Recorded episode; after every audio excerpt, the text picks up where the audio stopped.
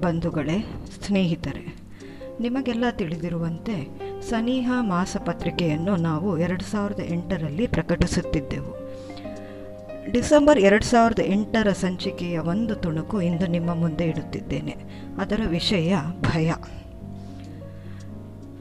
Mutual ಫಂಡ್ಸ್ನ ಸ್ಟೇಟ್ಮೆಂಟ್ಗಳು ಸುತ್ತಲೂ ಹರಡಿ ಬಿದ್ದಿದ್ದವು.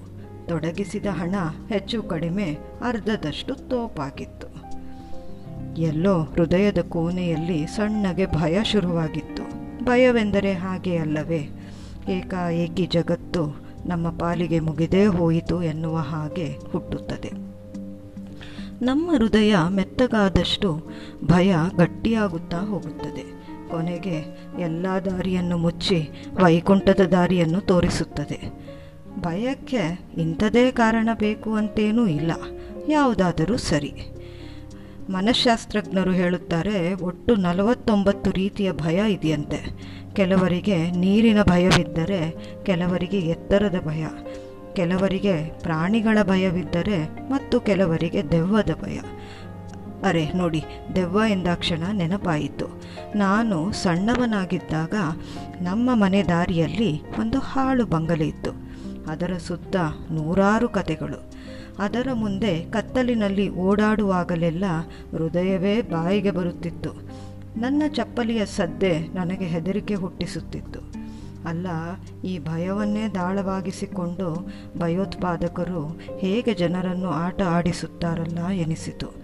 ನಾವು ಅವರನ್ನು ಭಯೋತ್ಪಾದಕರು ಎಂದು ಸೊಫೆಸ್ಟಿಕೇಟೆಡ್ ಆಗಿ ಕರೆಯಲೇಬಾರದು.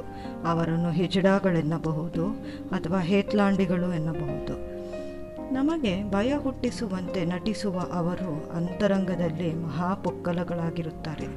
ಅವರು ಅಂತಲ್ಲ, ಯಾವನೇ ರೌಡಿಯಾಗಿರಲಿ ಅವನೊಳಗೆ ಒಬ್ಬ ಮಹಾ ಹೇಡಿ ಅಡಗಿರುತ್ತಾನೆ. ಹಾಗೆ ಕುರ್ಚಿಗೆ ಒರಗಿ ಎದುರಿನ ಬುಕ್ ರ್ಯಾಕ್ ಕಡೆಗೆ ಕಣ್ಣು ಹಾಯಿಸಿದೆ. ಎಂದೋ ಕೊಂಡು ತಂದ ಓಶೋನ ಐ ಟೀಚ್ ಫಿಯರ್ಲೆಸ್ನೆಸ್ ಬುಕ್ಕು ಥಟ್ಟನೆ ನನ್ನ ಗಮನ ಸೆಳೆಯಿತು. ಅದರಲ್ಲಿ ಅವನು ಹೇಳುವಂತೆ ಸಾಮಾನ್ಯರು ಭಯದ ಮನೆಯಲ್ಲಿಯೇ ವಾಸ ಮಾಡುತ್ತಾರೆ. ಯಾವುದೇ ಹೊಸ ಸಾಹಸಕ್ಕೆ ಪ್ರಯತ್ನಿಸುವುದೇ ಇಲ್ಲ. ನಿರಂತರವಾಗಿ ಭಯದ ನೆರಳಿನಲ್ಲೇ ಬದುಕುತ್ತಾರೆ ಎಂದು. ಅವರ ಬದುಕು ಮುಚ್ಚಿಟ್ಟ ಪೆಟ್ಟಿಗೆಯಲ್ಲಿರುವ ಹೂವಿನಂತೆ. ಹೊಸ ಗಾಳಿ, ನೀರು, ಬೆಳಕು ಏನೂ ಸೋಕದೆ ಬಹುಬೇಗ ಬಾಡಿ ಹೋಗುತ್ತದೆ. ಭಯದಿಂದ ಹೊರಬರಬೇಕಾದರೆ ಹೊಸ ಸವಾಲುಗಳನ್ನು ಎದುರಿಸಲು ಸನ್ನದ್ಧರಾಗಿರಬೇಕು. ಆಗ ನಮ್ಮ ಜೀವನವು ವೈವಿಧ್ಯತೆಯಿಂದ ಕೂಡಿ ನಮ್ಮ ಬುದ್ಧಿಯು ಹರಿತಗೊಳಿಸಿದ ಕತ್ತಿಯಂತಾಗಿರುತ್ತದೆ. ಅದು ಸರಿ, ನಮ್ಮ ಮನೆಯ ಎದುರಿನಲ್ಲಿ ಕುಡಿದು ಗಲಾಟೆ ಮಾಡುವ ರೌಡಿಗೆ ಎರಡು ತಪರಾಕಿ ಏರಿಸಿದರೆ ಸಮಸ್ಯೆ ಬಗೆಹರಿಯುತ್ತಿರುತ್ತದೆ. ಅದರ ಆದರೆ ಅದರ ಬಗ್ಗೆ ಯೋಚಿಸಿ ಭಯಪಟ್ಟುಕೊಂಡೇ ಕಷ್ಟ ಸಹಿಸಿಕೊಳ್ಳುತ್ತಿರುತ್ತೇವೆ. ಬಹಳಷ್ಟು ಬಾರಿ ಮುಂದಿನ ಪರಿಣಾಮಗಳ ಬಗ್ಗೆ ಅತಿಯಾಗಿ ಚಿಂತಿಸಿ ಭಯವನ್ನು ಹೆಚ್ಚಿಸಿಕೊಳ್ಳುತ್ತೇವೆ. ನಮಗೆ ಯಾವುದನ್ನು ಕಂಡರೆ ಭಯವೋ, ಏಕಾಏಕಿ ಅದರ ಮಧ್ಯೆ ನೇರವಾಗಿ ನಡೆದು ಬಿಡಬೇಕು. ಭಯ ತಾನಾಗಿಯೇ ಮಾಯವಾಗುತ್ತದೆ. ಸ್ವಾಮಿ ಜಗದಾತ್ಮಾನಂದ ಅವರು ತಮ್ಮ ಬದುಕಲು ಕಲೆಯಿರಿ ಪುಸ್ತಕದಲ್ಲಿ ಒಂದು ಕತೆ ಹೇಳುತ್ತಾರೆ. ಸ್ವಾರಸ್ಯವಾಗಿದೆ ಕೇಳಿ. ಒಮ್ಮೆ ಯಮಧರ್ಮನು ಭೂಲೋಕದಿಂದ ನಾನೂರು ಜೀವಿಗಳನ್ನು ತನ್ನ ಲೋಕಕ್ಕೆ ಕರೆತರುವಂತೆ ದೂತರಿಗೆ ಆಜ್ಞೆ ಮಾಡಿದ. ದೂತರು ವಿಧ ವಿಧವಾಗಿ ಜನರ ಕೊಲ್ಲುವ ವ್ಯವಸ್ಥೆಯನ್ನು ಮಾಡಿದರು.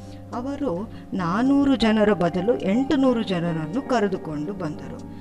ಯಮನು, ತನ್ನ ಆಜ್ಞೆಯನ್ನು ಮೀರಿ ಜನರನ್ನು ಹೀಗೇಗೆ ಕರೆದು ತಂದಿದ್ದೀರಿ ಎಂದು ಕೇಳಿದಾಗ ದೂತರು, ಉಳಿದ ನಾನ್ನೂರು ಜನರನ್ನು ಅವರು ಕೊಂದಿಲ್ಲವೆಂದು ಅವರೆಲ್ಲ ಭಯದಿಂದ ಸತ್ತವರೆಂದು ಹೇಳಿದರು. ಭಯ ಸಹಜ. ಆದರೆ ಅದರ ನೆರಳಲ್ಲೇ ಬಾಳೆಲ್ಲ ಸವಿಸುವುದು ಅಸಹಜ. ಧನ್ಯವಾದಗಳು.